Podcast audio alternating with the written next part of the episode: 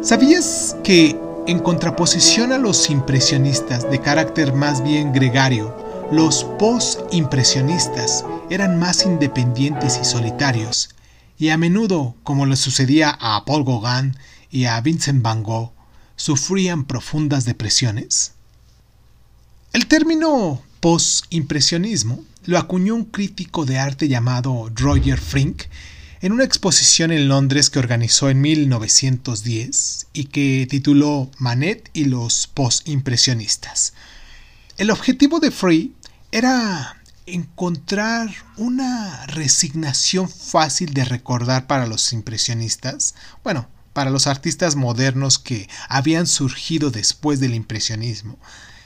Y en la exposición se incluían trabajos como de Henry Matisse, de Pablo Picasso o de mm, Georges Braque. Y aunque actualmente el término posimpresionismo tiene un significado más específico, se utiliza para describir el arte creado aproximadamente entre los años de 1886 y 1905 por pintores como Paul Gauguin y Paul Cézanne, y para estos artistas el impresionismo se había centrado demasiado en la apariencia externa de las cosas, dejando de lado su significado, y del mismo modo pensaban que los impresionistas se habían preocupado demasiado por la luz y el color. Ahora bien, los post-impresionistas rechazaban el naturalismo y el arte figurativo, querían reinstaurar los valores del contorno, la estructura y la composición.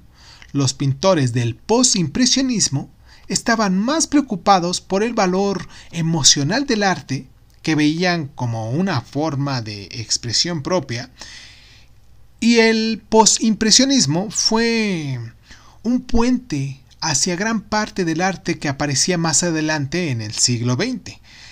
La reducción de los objetos a formas geométricas que realizaba Cézanne, por ejemplo, evidente entre sus obras sobre la montaña Saint-Victor y sus posteriores naturalezas muertas, fue ciertamente esencial para el desarrollo posterior del cubismo.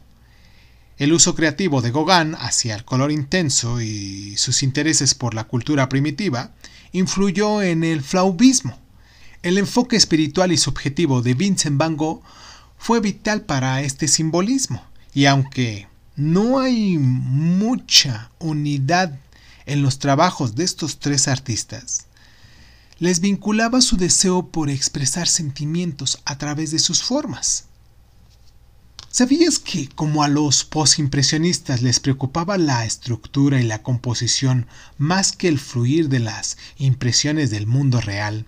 Trabajaban de forma planificada y a menudo realizaban muchos borradores preliminares antes de llegar a su obra final.